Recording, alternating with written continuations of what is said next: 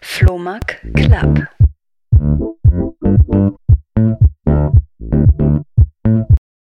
Ja, äh, Glückwunsch erstmal zu deinem Buchrelease. Ja, danke schön. Danke. Ja, das war eine äh, intense Woche jetzt. Also jeden, jeden Morgen quasi bis irgendwie 4 Uhr in der Früh wach und äh, versucht das Ding an den, äh, an den Mann zu bringen, wie man auf Deutsch so schön sagt. Ne? Ähm, und ja, also äh, ist super angelaufen.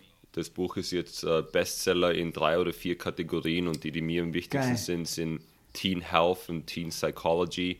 Ähm, also genau die richtigen Kategorien, die, mhm. äh, für, die, für die das Buch äh, top ist. Ähm, die Kindle-Version momentan läuft super gut. Macht auch Sinn, die habe ich in der ersten Woche auf einen Dollar runtergesetzt und damit, damit es so viele Leute wie möglich auch bekommen können. Ähm, ja, super, super Perfekt. bis dato. Wie lange hast du an dem Buch gearbeitet? Ich glaube, zwei Jahre hast du gesagt. Genau, also vor zwei Jahren hatte ich die Idee sozusagen und aktiv dran eineinhalb Jahre. Ja. Krass. Das ist schon krass, wie, wie viel Zeit man dann tatsächlich reinsteckt und dann am Ende wahrscheinlich nochmal tausendmal drüber geht und ja. äh, nochmal nacharbeitet. Ja, ich, ich glaube, man kann, äh, man kann so ein Buch wahrscheinlich in wenigen Wochen rausschicken, um ehrlich zu sein. Die Frage ist dann nur, wie connected äh, sind diese 250 Seiten, die du rausbringst, ja? Weil ich habe ja ungefähr 500 Seiten geschrieben innerhalb von 60 Tagen. Also du kannst schon in wenigen Wochen so ein Buch zusammenstellen, um, um aus den 500 Seiten 250 zu machen, die, die Sinn machen, die qualitativ hochwertig sind, äh, die eine gute Story erzählen und, und die den meisten Leuten was bringen. Äh, das ist dann eine komplett andere Geschichte, weil auf einmal äh, musst du sicherstellen, das, was auf Seite 2 steht, macht mit dem auf Seite 50, auf Seite 150, auf Seite 250 auch noch Sinn. Ähm, du widersprichst dir nicht selbst, was ja äh, leicht passieren kann auf 250 Seiten. Ähm, deswegen, ja, da, da, war danach viel Arbeit. Also ich glaube, ich bin um ich bin durch sechs Versionen durchgegangen, habe wahrscheinlich drei oder wow. vier Bücher insgesamt geschrieben, bevor dieses eine zusammengekommen ist. Ja. Krass. Beschreib mal dein Buch in drei Sätzen. Das Buch in drei Sätzen. Ähm, also auf, auf Englisch ist ja der, der Subtitel Overcome Distractions, Create Healthy Digital Habits um, and a Life That You Love with Technology. Right? Und äh, das, das sind so die drei Sätze, die es eigentlich am besten beschreiben. Auf Deutsch würde ich sagen, äh, die, die Grundidee des Buchs ist, dass wir eine Beziehung mit unserem Telefon haben, die ähnlich einer romantischen Beziehung ist oder einer Beziehung mit unseren Eltern, äh, wie, es mit, äh, wie es die Beziehung mit einem einfachen Werkzeug ist. Das ist so mhm. das Grundkonzept vom Buch und auf dem hängt natürlich alles. Geil, ja, ich meine, wir wollen ja richtig in, äh, da tief einsteigen in diese ganze äh, Thematik, weil mich das äh, interessiert. Und wir haben ja über Clubhouse schon ein paar Mal drüber gesprochen, aber genau. ich fände es voll wichtig, nochmal für alle, die zuhören, nochmal deine Geschichte auch zu hören. Also du bist ursprünglich aus Österreich, mhm. bist ja, aber also, irgendwann nach Amerika ausgewandert. Genau, ja, also es gibt sogar noch, noch eine Story vor Österreich. Ähm, ich bin äh, 86 in, in Sarajevo, Bosnien auf die Welt gekommen und wir hatten natürlich 92 diesen Bürgerkrieg, den alle in Europa kennen und die Amerikaner oftmals nicht ganz so kennen. Ähm, aber uns in Europa ist es natürlich bewusst, es war ein Krieg, der irgendwie über sechs Jahre gegangen ist und meine Familie hat sich da nach ein paar Monaten ähm, sind wir geflohen aus dem ehemaligen Jugoslawien und sind damals als Kriegsflüchtlinge eben nach Österreich gekommen und ähm, hatten eigentlich eine, äh, eine wenn man das so sagen kann, eine wirklich schöne Erfahrung in Österreich. Super freundlich aufgenommen worden, äh, unterstützt worden, was Geld angeht, was äh, Haus angeht. Äh, wir, wir, sind wirklich top aufgenommen worden, das muss man auch mal äh, ganz klar sagen, weil es wird oft über Ausländer geredet und, und wie schlecht die behandelt werden bei uns und wir hatten eigentlich eine, eine ganz andere Erfahrung. Also wirklich eine herzlich aufgenommen worden. Ähm, innerhalb von wenigen Monaten Deutsch gelernt, weil ich war noch sechs Jahre alt, da geht es ja, ja schnell. Mhm ähm, und dann voll, eben wie du gesagt hast, in Österreich aufgewachsen, zur Schule gegangen, Universität abgeschlossen. Und während der Uni war mir dann schon klar, dass das, was mich am meisten begeistert, sind so neue Technologien. Also auch als Jugendlicher immer schon Computer zusammengebaut und, und viel Computer gespielt und so viel Zeit wie möglich nur mit Computern verbracht. Ähm, es war mir wahrscheinlich so äh, gar nicht bewusst, wie sehr das mein Leben beeinflussen wird später oder beeinflusst hat, sogar zu dem Zeitpunkt. Aber ich wusste schon, dass ich irgendwas mit Technologien machen werde. Mhm. Und die erste Möglichkeit, die sich mir angeboten hat, nach der Uni wirklich in moderne oder neue Technologien einzusteigen, war da bei BMW eben.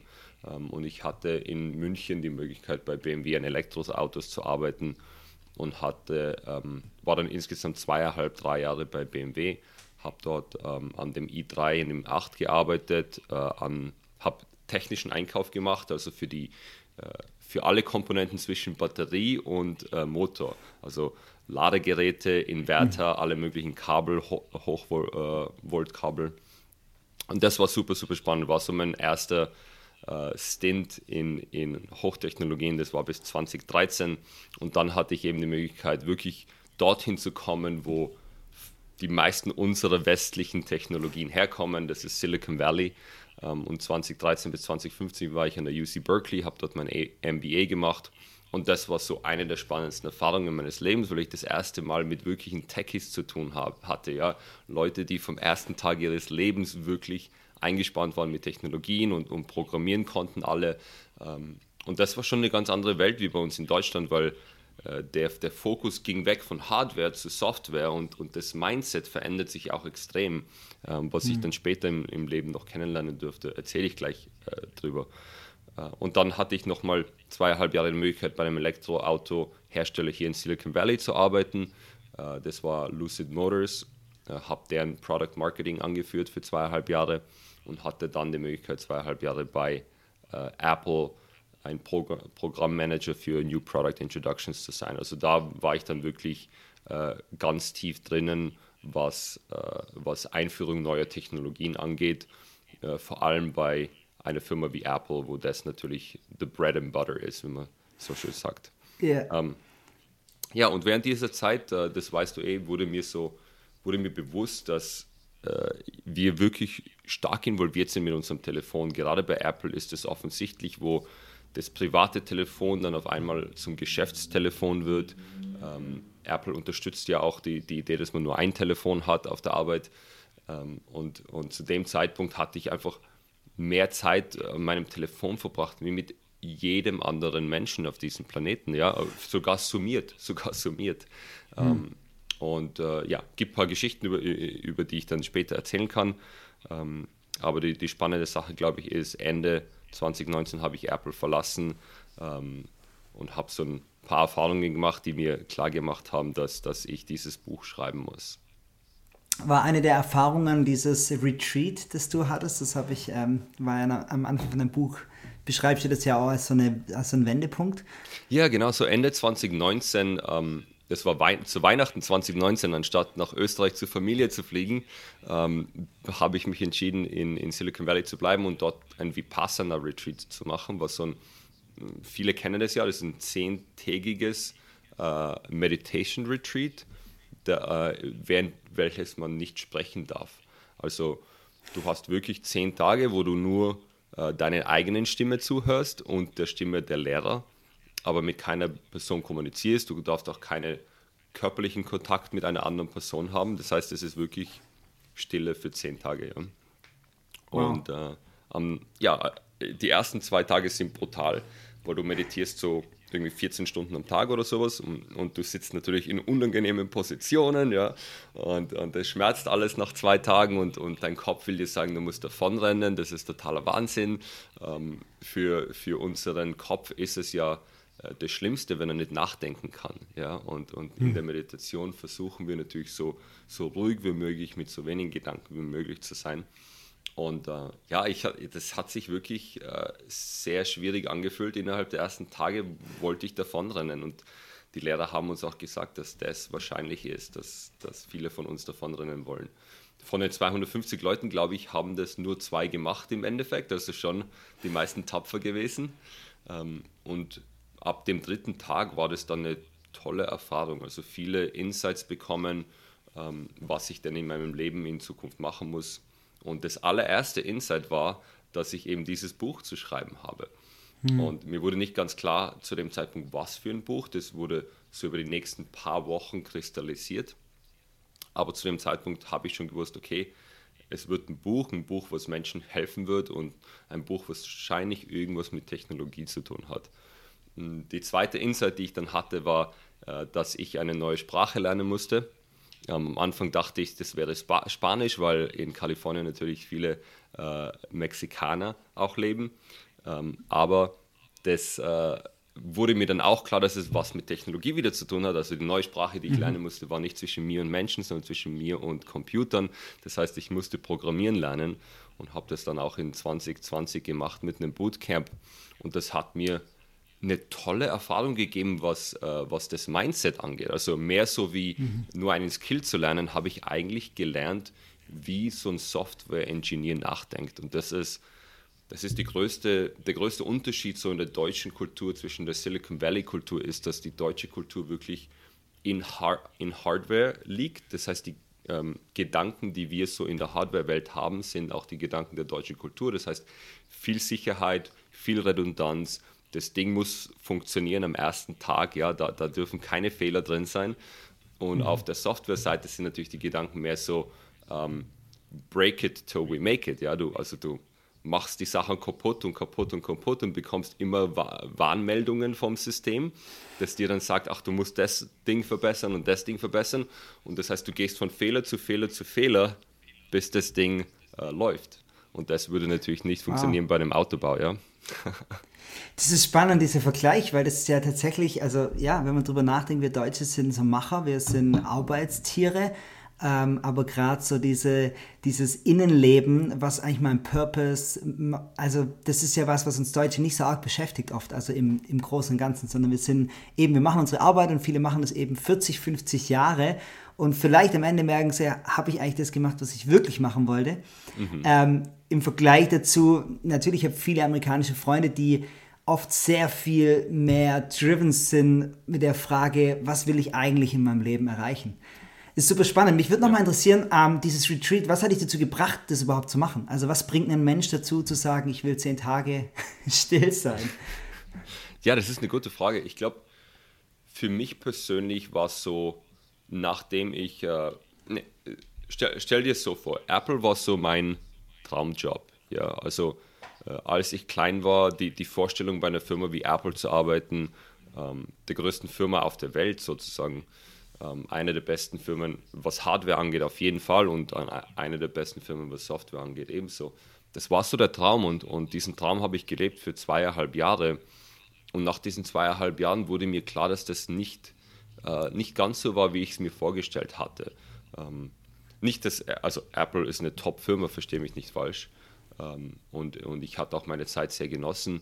Nur für mich selbst wurde klar, ich will gar nicht so viel Zeit mit meinem Telefon verbringen. Ich will nicht so viel Zeit mit meinem Computer verbringen. Also mhm. ich verbringe auch weiterhin meine acht bis zehn Stunden am Tag mit den Geräten. Es ist nicht so, wie als hätte ich das auf eine Stunde reduziert. Und ich glaube auch nicht, dass das das Ziel ist.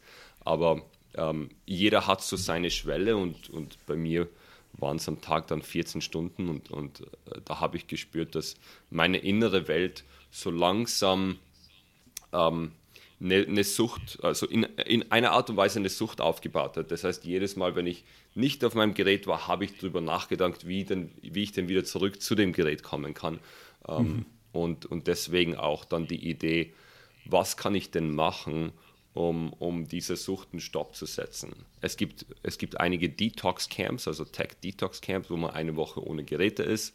Das ist eine wirklich super Lösung, weil das wirklich tech-spezifisch ist Meditation ist äh, dann mehr auf die innere Welt bezogen und dadurch, dass ich gerade meinen Traumjob verlassen hatte und diese Probleme mit Tech hatte, kam es mir so vor, als wäre das so die beste Kombination, wo ich äh, meine Geräte für zehn Tage nicht verwenden darf und mhm. ähm, auch mich auf meine eigene Welt und Zukunft fokussieren kann, was denn so, was denn so diese innere Welt Sini in Zukunft für sich sieht. Yeah. Ja.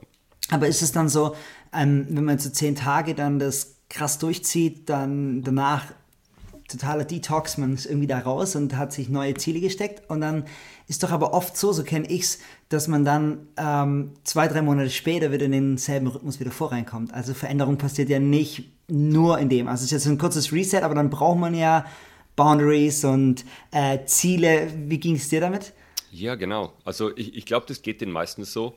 Ähm, nach den Vipassana-Retreats kannst du äh, auf wöchentlicher Basis äh, zu einem einstündigen Vipassana gehen, um, um so quasi diese, diese Aufmerksamkeit, diese Self-Awareness, die du gewinnst, um die weiter aufrechtzuerhalten. Und das machen dann manche für ein paar Wochen, manche machen das für ein ganzes Jahr. Und viele kommen dann zurück nach einem Jahr. Also die machen so diesen jährlichen Reset.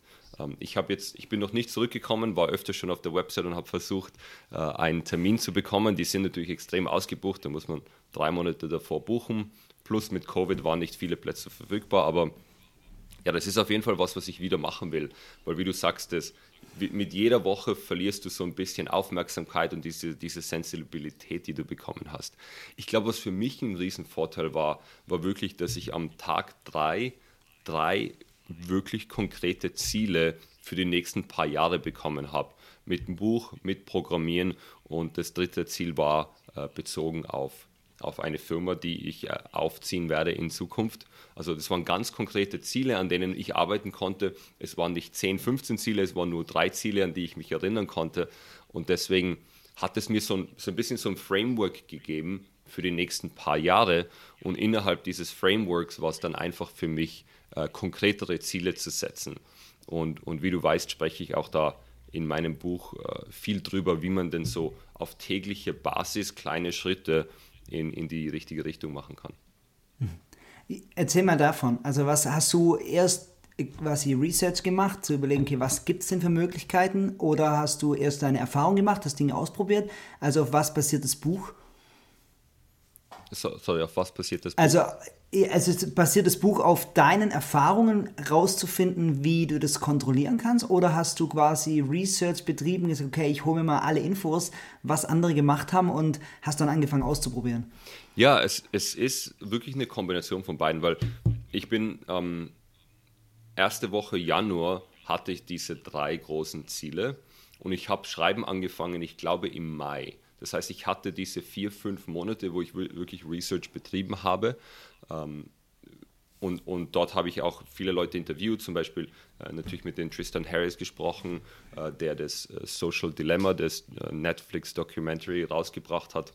Ähm, und mit vielen anderen Experten äh, viel Online-Research gemacht. Wie du weißt, die meisten Informationen, die wir mittlerweile haben, sind natürlich online und dadurch ist äh, alles einfach zu erreichen. Ähm, und habe dann vier, fünf Monate später, nachdem ich mir gedacht habe, ich habe jetzt genug äh, Erfahrung, habe dann Schreiben angefangen. Natürlich sind in dem Buch viele meiner eigenen Stories drinnen, die sich über einen Zeitraum von 20 Jahren ziehen, äh, wo ich viele Beispiele äh, rausbringe über äh, meinen eigenen, mein eigenes Verhältnis mit Technologie und wie das mein Leben beeinflusst hat, äh, finanziell mein Leben beeinflusst hat, was Freundschaften angeht, mein Leben beeinflusst hat. Also es hatte viele negative Konsequenzen, neben natürlich all den schönen und positiven Konsequenzen, wie zum Beispiel mhm. diese jetzt, dass wir miteinander hier telefonieren können und das alles mit Video aufgenommen wird und, und uns viele Leute zuhören können in diesem Gespräch, was wir haben. Das sind alles wunderbare, äh, wunderbare Entwicklungen, die man oft so übersieht. Und ich glaube, eins der Sachen, die ich sagen will zum Buch, ist auch, das Buch ist ja wirklich fokussiert auf die positiven Aspekte von Technologie wie ich am Anfang schon gesagt habe, ich verbringe weiterhin acht bis zehn Stunden auf meinem Computer, Laptop, äh, Laptop iPad und, und Smartphone. Aber äh, das Wichtige ist zu verstehen, dass das ein gesundes Verhältnis mit unserem Devices sein muss. Ja, es gibt irgendwo gibt es diesen Punkt, äh, wo sobald wir den erreichen, spüren wir äh, starke Einflüsse auf unser Mental Health, Physical Health und Emotional Health. Äh, zum Beispiel, wenn ich das hinzufügen darf, ups, mein Alarm. Eine Sekunde.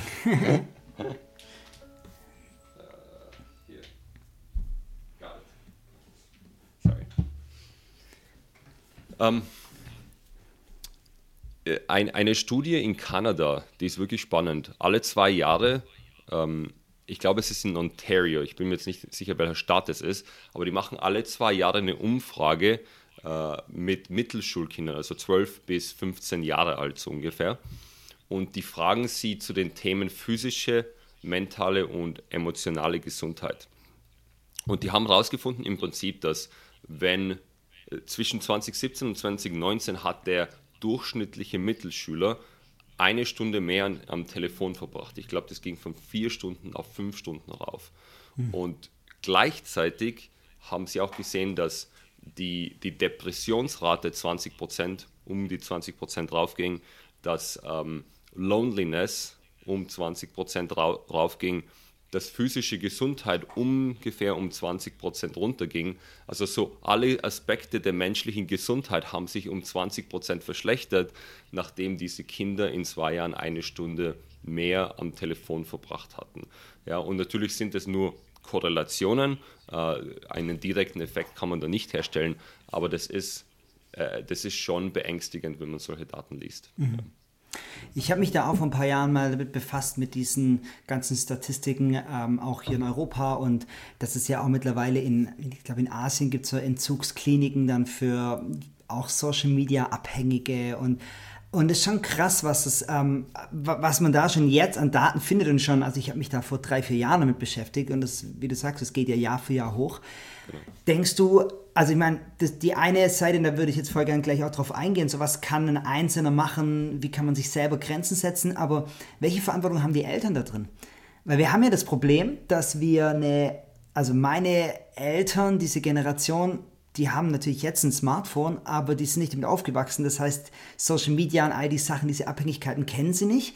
Das ist natürlich jetzt vielleicht auch nochmal anders, aber was für eine Verantwortung tragen Eltern, was können sie überhaupt machen? Mhm. Ja, gute Frage. Ja, ich glaube, erstmal ist es wichtig zu erkennen, dass das Smartphone ist, ist ja das, äh, das TV unserer Generation. Ja? Also für unsere Eltern, wo das TV erst rausgekommen, also der Fernseher rausgekommen ist, auf Schwarz und Weiß und dann später Farbe und dann später digital. Ähm, das sind so ähnliche Entwicklungen, die wir es machen, äh, als, als das iPhone rauskam in 2007. Mhm kam es ja ohne App Store raus. Ja, und dann hat es erst später einen App Store hinzugefügt und dann später konnte es erst äh, 4G machen und so weiter und so fort. Ja, also die Entwicklungen sind natürlich schneller, aber unsere Eltern haben sowas ähnliches erlebt mit dem Fernseher und das sieht man in Statistiken auch weiterhin, dass die ältere Generation noch immer mehr Zeit mit dem Fernseher verbringt, wie mit dem Laptop oder wie mit ihrem Smartphone zusammen. Also die kennen das Gefühl schon, äh, schon ganz gut, wenn man sich einfach hinsetzt und nicht mehr aufstehen kann. Ja, also das mhm. Gefühl, was wir jetzt mit dem Smartphone haben, äh, ist vielleicht noch intensiver, weil natürlich äh, ein Feedback-Loop da ist, der mit dem Fernseher nicht ganz so da war. Ja? Am Anfang wussten ja auch die, ähm, die Sender gar nicht, wie viel Zeit wir mit den Geräten verbringen, welche Sendungen wir uns am liebsten anschauen. Diese direkte Beziehung mit den Daten, äh, die die Hersteller jetzt haben, macht es natürlich einfacher, äh, Apps so herzustellen, dass wir gerne Zeit oder gerne mehr Zeit damit mhm. verbringen. Aber, aber das Gefühl im Generellen, das kennen unsere Eltern auch. Und wenn ich mit Eltern spreche, dann wissen die auch ganz genau, äh, was sie ihrem Kind sozusagen antun, wenn sie ihnen ein iPad früh geben oder wenn sie den Fernseher früh anschalten. Und alle Kinder oder alle Eltern, mit denen ich so weit gesprochen habe, erzählen mir immer vom gleichen Phänomen, dass wenn du äh, dem Kind ein iPad gibst, dann ist es so das, das interessanteste Gerät, was die in der Hand halten können. Und wenn der Fernseher im Hintergrund läuft, dann setzen sich die, die Kinder hin und schauen sich das an, ob sie die Sprache verstehen, ob sie wissen, was da abgeht oder nicht, das ist völlig egal. Ich glaube, dass diese, diese, diese Black Mirrors, die haben eine Faszination an sich, ob da irgendwas drauf läuft oder nicht, ist sogar so ein bisschen zweitrangig. Ja? Und das Einzige, was vom, vom Aussehen her ähnlich ausschaut wie, wie der Bildschirm unseres Telefons oder Bildschirm unseres Fernsehers, ist ja ist ja im Prinzip die Iris unseres Auges. Ja, die ist auch mhm. diese schwarze Kugel drinnen, die, die spiegelt. Und ähm, ich, ich hätte gern mal Studien darüber gesehen, ob, ob die Ähnlichkeit zwischen der Iris und, und den Bildschirmen auch was äh, hinzufügt zu dieser Attraktion. Ja, weil Kinder schauen ja einem super gerne in die Augen, äh, was wir uns Erwachsenen leider abgewöhnen über, die Laufe, über den Laufe mhm. der Jahre.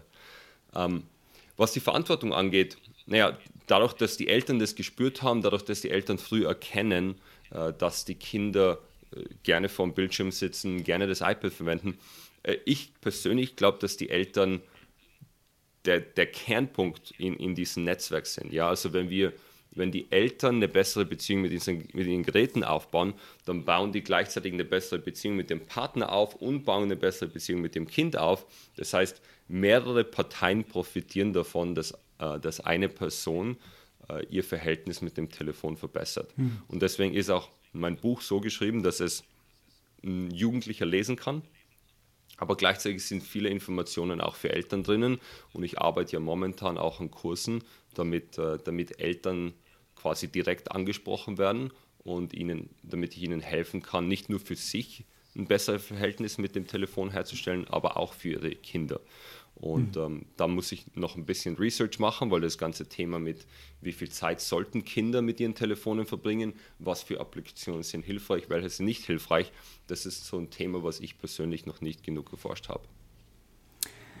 Okay, jetzt nehmen wir mal einen Durchschnittsjugendlichen, der circa vier, fünf Stunden am Tag auf Social Media scrollt, am seinem Smartphone es spielt, der jetzt ähm, dein Buch liest oder das anhört, sagt, okay, ich will, ich will, ich muss es verändern. Ähm, dann haben wir jetzt eins aus deiner Geschichte gelernt, sondern mal eine, eine, Auszeit zu nehmen und zu sagen, okay, man muss ja nicht wegfahren, aber man kann sagen, hey, ich mache mal einfach eine Woche lang, schalte es komplett ab.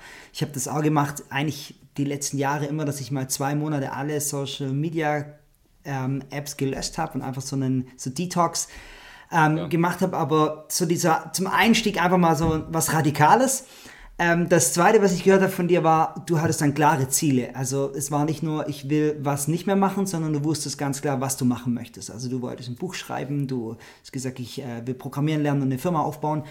Ähm, was sind die nächsten praktischen Schritte, die jemand machen kann?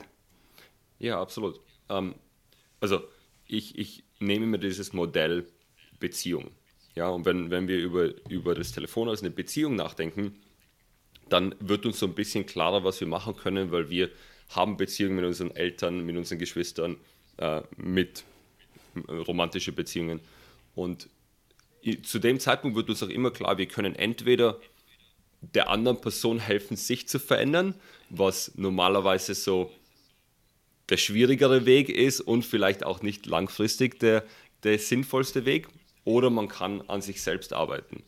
Und deswegen ist der erste Teil meines Buch da, Buches darauf fixiert, an sich selbst zu arbeiten. Das heißt, wie du gesagt hast, zum Beispiel Meditation Retreat ist wirklich, wirklich hilfreich. Zum Beispiel eine Stunde am Tag äh, sich im Kalender einzubuchen, dass man ohne Geräte verbringt, nur mit sich selbst, mit seinen eigenen Gedanken und mit seiner eigenen Langeweile, weil auch Langeweile hat natürlich eine, eine Funktion in unserem Leben.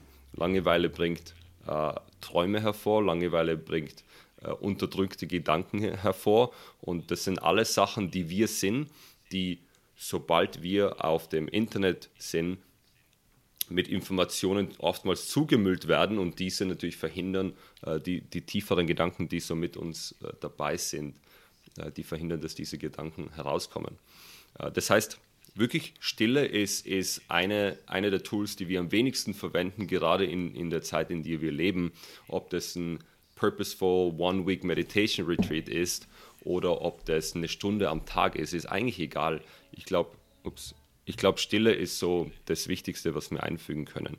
Und äh, sobald wir diese Stille bekommen, kommen automatisch, ähm, kommen automatisch neue Gedanken hervor, die uns helfen werden, gewisse Sachen zu erkennen. Zum Beispiel, wo, kommt denn, wo kommen denn unsere negativen Gedanken her? Äh, das ist ein, eines der Themen, die ich in meinem Buch anspreche.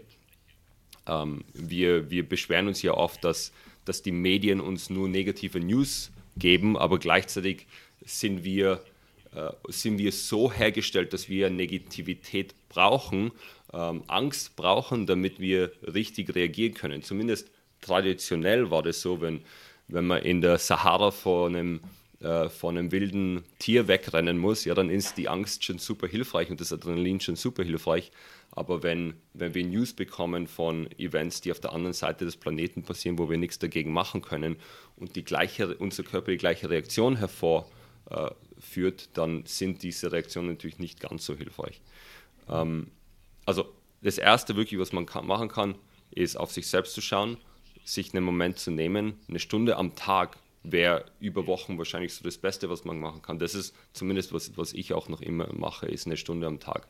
Und dann, das Zweite ist wirklich die, die Idee, äh, die Idee, der, die aus dem Beziehungsbereich kommt. Ähm, wenn man zur Beziehungstherapie geht, dann äh, erfährt, man, erfährt man oft sehr früh, dass alle Probleme äh, die Probleme beider Parteien sind.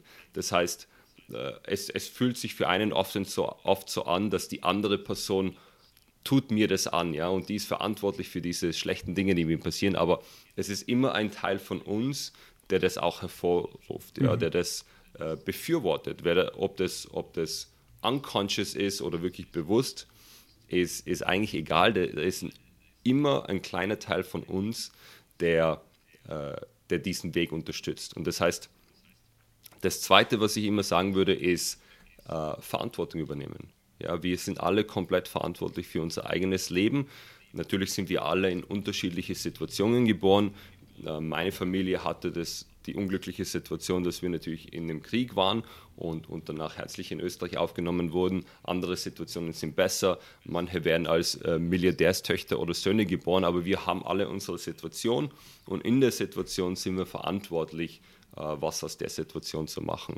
Und so ist es genau auch mit unserem Smartphone. Wir können die Verantwortung übernehmen und uns selbst regulieren. Oder wir sagen, hey, äh, ich gebe die Verantwortung an die Hersteller dieser Apps ab und die diktieren dann, wie viel Zeit ich damit mhm. verbringe. Und, und that's a losing battle for most of us. Right? Mhm wenn du nach vorne schaust, mal, sag ich mal, fünf, sechs, sieben Jahre nach vorne, was, wenn Jugendliche sich nicht auf die Reise machen und sagen, okay, wir kontrollieren das, wo führt es hin? Also wir sehen ja jetzt in den letzten Jahren, zehn Jahren, wie krass es gestiegen ist, dieses, also man sagt ja, dass der Mensch so durchschnittlich alle sieben Sekunden zu seinem Smartphone greift, ähm, habe ich mal in, einem, in der Statistik gelesen. Wow. Ähm, wo sind wir dann in ein paar Jahren, wenn wir es nicht kontrollieren? Also wie arbeitet, arbeitet ein Jugendlicher in einer Firma, wenn er diese Addiction nicht unter Kontrolle bekommt? Mhm. Ähm, ich ich glaube, was, was wir jetzt schon sehen, ist, dass die Depressionsraten bei Jugendlichen höher sind jetzt wie jemals zuvor. Und das hat, das hat natürlich viele Gründe. Ähm, meiner Meinung nach einer der Gründe, die ich sehe, ist, äh, dass die äh, die Zeit, die wir mit unserem Telefon verbringen, so gewachsen ist über die letzten paar Jahre, dass äh, wir mehr Möglichkeiten haben, uns mit anderen vergl zu vergleichen. Wir mehr Möglichkeiten haben, festzustellen, wie schlecht denn unser Leben ist, verglichen mit den anderen. Ähm, und das ist gerade für Jugendliche katastrophal. Ich meine, wir haben es alle durchlebt. Als Jugendliche ist es so wichtig, normal zu sein. Ja, alles, was mhm. ein Jugendlicher will, ist entweder cool oder normal zu sein. Und, und für viele von uns, äh, auch, auch zu, wo wir noch Jugendliche waren, war das manchmal schwer zu erreichen. Ähm, wir kennen alle die, die paar Jugendlichen, die super gut in der Schule waren und dann hat jeder Spaß über die gemacht und die paar Jugendlichen, die sich immer anders angezogen haben. Äh, äh am Ende des Tages wollen Jugendliche normal sein, respektiert werden und anerkannt werden. Und das ist dieser Prozess, äh, des Jugendlichen, der zum Erwachsenen werden will. Er will anerkannt werden, respektiert werden, er will, dass seine Meinungen gehört werden. Und gleichzeitig ist man natürlich in der Situation jetzt mehr wie zuvor, wo man sich vergleichen kann mit all den anderen Jugendlichen, mit all den anderen jungen Erwachsenen, die da draußen sind.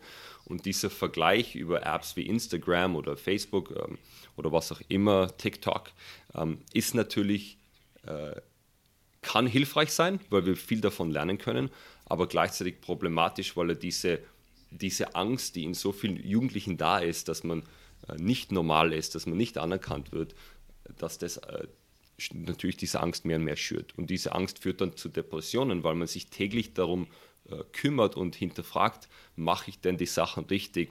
Äh, werden meine Meinungen so respektiert?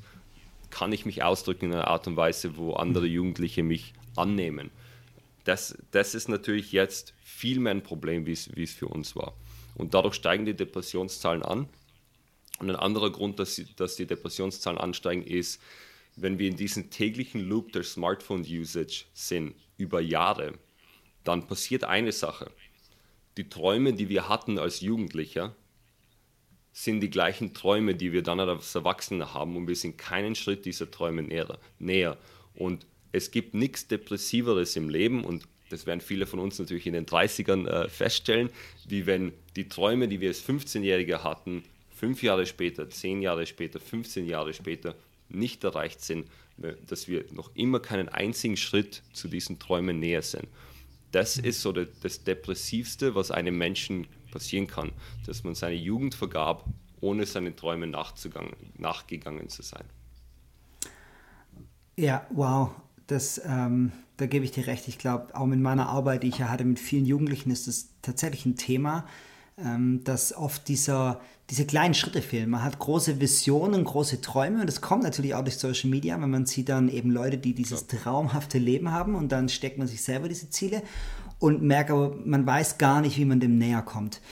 Ich denke, ein großer Punkt, den vermutlich auch die Arbeitswelt treffen wird in den nächsten Jahren, ist, dass auch diese Aufmerksamkeitsspanne ja sehr, sehr gering noch ist. Ja. Eben durch dieses ständige Konsumieren kann ich mich gar nicht mehr auf eine Sache konzentrieren. Und ich habe auch gelesen irgendwann, dass um ein Problem, einen Ansatz für ein Problem, einen Lösungsansatz für ein Problem zu finden, brauchst du circa, glaube ich, zwölf Minuten Konzentration. Ja. Was völlig unmöglich ist, wenn wir eigentlich ständig springen, weil wir so ja. gewohnt sind, von einem zum nächsten zu gehen.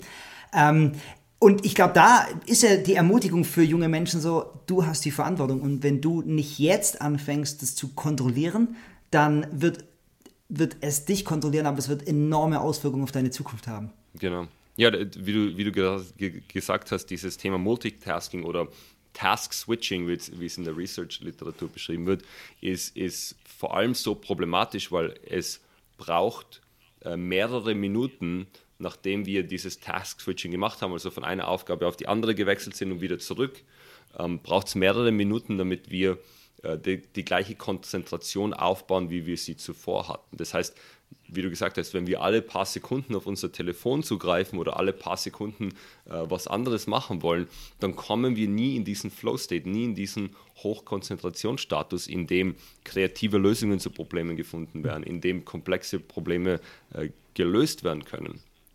Und das ist wahrscheinlich so, dass die schlimmste Aus Auswirkung unserer kurzen äh, Konzentrationsspanne. Hm. Kannst du noch ein paar ganz praktische Tipps geben jetzt für für Smartphone, Apps, für was kann ich mir runterladen, um irgendwo da anzufangen? Was hilft mir in dieser Reise, das zu kontrollieren? Ja, absolut. Ähm, also ich glaube, im Buch beschreibe ich das eh. Ich habe äh, diese acht verschiedenen Schritte, die ich im Buch beschreibe. Ähm, wahrscheinlich werden wir es nicht durch alle schaffen, aber ich, ich sage mal, die, die praktischsten, die man wirklich so äh, sofort ansetzen, anwenden kann und verwenden kann, ist, der erste Schritt ist im Buch heißt im Buch Rank und es geht ums Thema, wie kann man seine Apps sortieren.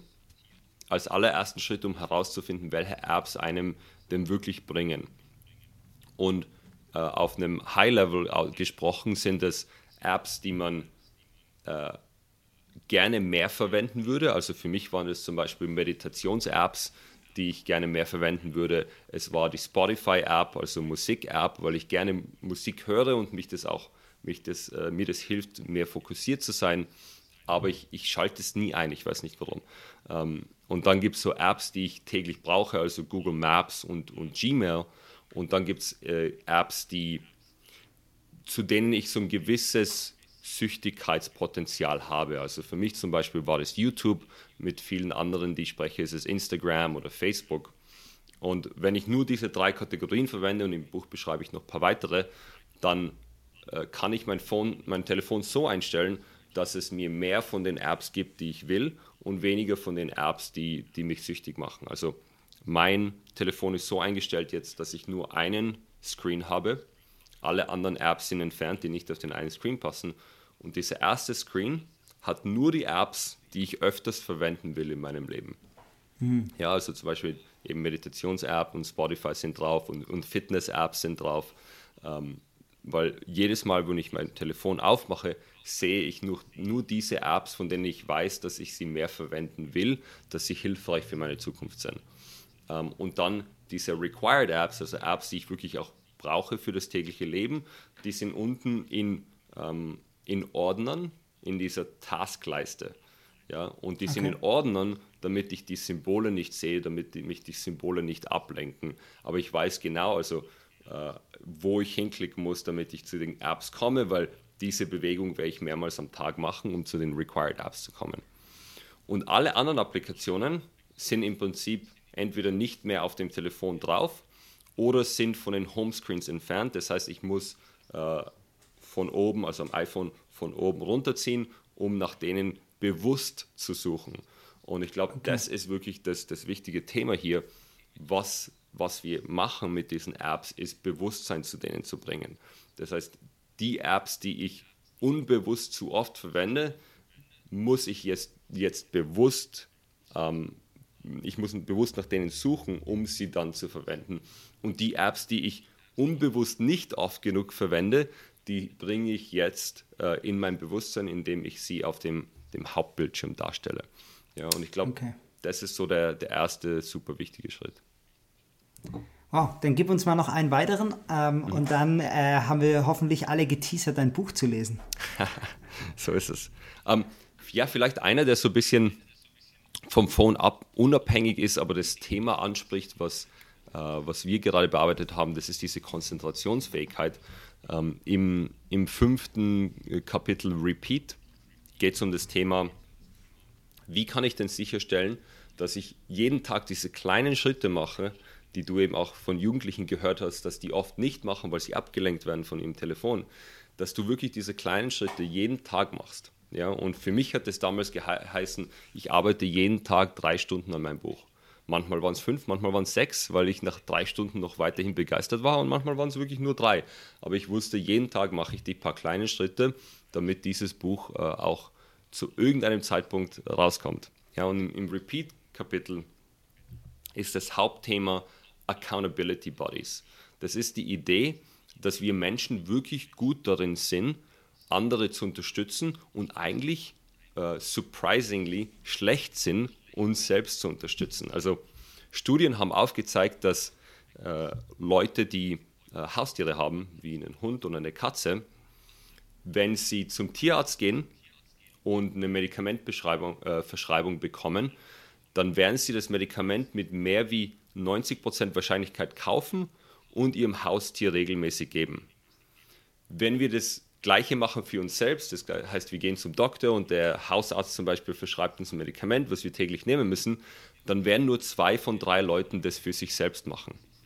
Das heißt, wir sind besser darin, uns um unser Haustier zu kümmern, wie wir uns um uns selbst kümmern.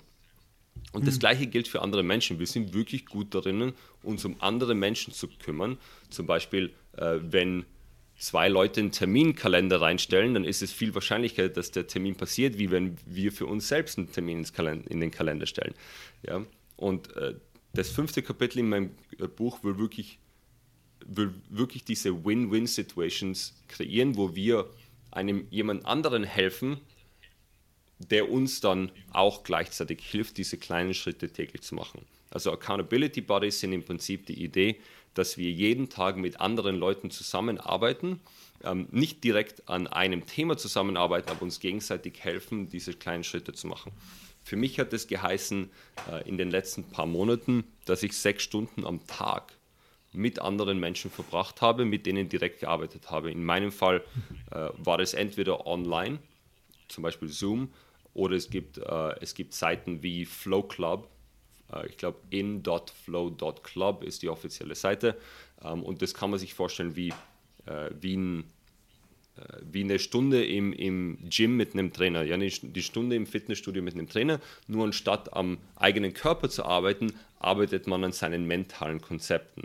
Also du hast, wow. du hast einen Gym-Coach äh, für eine Stunde und der macht so eine Einführung und, und sagt uns, was in der nächsten Stunde passiert und dann arbeitet jeder an den Themen, an denen er arbeiten will. Und du siehst natürlich die anderen Leute, wie die konzentriert an ihren Themen arbeiten und willst Teil des Teams sein und konzentriert an deinen Themen arbeiten. Ähm, das funktioniert super. Ich bin da jetzt Mitglied seit ein paar Monaten und ist eine wirklich tolle äh, neue App, die rausgekommen ist. Ähm, auf der anderen Seite äh, habe ich auch nicht nur das online gemacht, sondern auch in Person. Also ich habe wirklich Kalender äh, an meine Freunde rausgeschickt, wo die sich selbst haben buchen können als meine Mitarbeiter sozusagen. Die sind dann oh, wow. zu mir nach Hause gekommen. Ich hatte zwei Tische nebeneinander, zwei Bildschirme, Tastatur, alles aufgestellt. Und anstatt dann von ihrem eigenen Haus zu arbeiten oder aus dem Büro rauszuarbeiten, sind die dann zu mir gekommen und haben äh, mit mir gemeinsam gearbeitet. Und der Riesenvorteil war, dass wir uns natürlich äh, jederzeit unterstützt haben. Wir haben uns Fragen gegenseitig stellen können und die Produktivität während dieser Zeit war also zumindest doppelt so hoch, wie als wäre ich selbst dran gesessen und hätte mich von mhm. meinem Telefon und Facebook und so weiter ablenken lassen. Ja, sehr, das sind schon echt sehr, sehr coole Erfahrungen von dir und auch coole Tipps. Ähm, dein Buch gibt es bis jetzt nur auf Englisch. Kommt das irgendwann auf Deutsch raus? Ja, das gibt es bis jetzt nur auf Englisch. Also die nächsten Monate sind so, sind so Testphase, um zu sehen, wie, wie interessant und spannend das für Leute ist. Ich weiß ja, dass das Social Dilemma von über 100 Millionen Haushalten gesehen wurde. Also das Thema an sich ist extrem relevant. Die Frage, die sich immer stellt, ist, wie sehr übernimmt die Einzelperson Verantwortung, ähm, sich besser über dieses Thema äh, zu informieren und an sich selbst zu arbeiten. Und ich glaube, die mhm. Zeit ist reif, damit, äh, damit das passiert. Das heißt, die Hoffnung ist auch da, dass das Buch genug verkauft wird, um dann äh, sich eine Übersetzung dafür leisten zu können. Cool. Wow. Ja, das ist natürlich die Ermutigung an alle, die das jetzt auch angehört haben, ähm, dass, dass ihr euch dieses Buch bestellt. Ähm, ihr findet es auf Amazon und Sini, du bist trotzdem auf allen sozialen Kanälen ja bestimmt zu finden, richtig?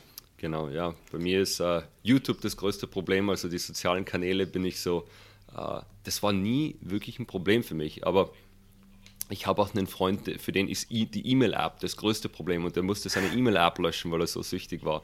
Also welche App es ist im Endeffekt, ist, ist unterschiedlich für uns alle. Für mich war es nie Social Media. Aber ich, die Leute finden dich, um mit dir zu connecten, trotzdem auf den Kanälen. Absolut. Also wenn jemand dir folgen will, um News zu bekommen, dann LinkedIn, Absolut. Instagram, Twitter. Ja, Mega. Ja. Hey, Sini, ich danke dir sehr für die Zeit und auch für deinen Weg und ich bin gespannt, was da kommt, auch was du dann äh, in den nächsten Jahren noch ähm, machst, mit, wenn du dann deine Firma aufziehst. Bin sehr gespannt, auch nochmal irgendwann ein Update zu hören, vielleicht in der zweiten Podcast-Folge. Aber ich bin jetzt einmal gespannt, auch an deinem Buch weiterzulesen und ja, danke einfach für deine Zeit. Danke dir, Flo. Flohmark Club.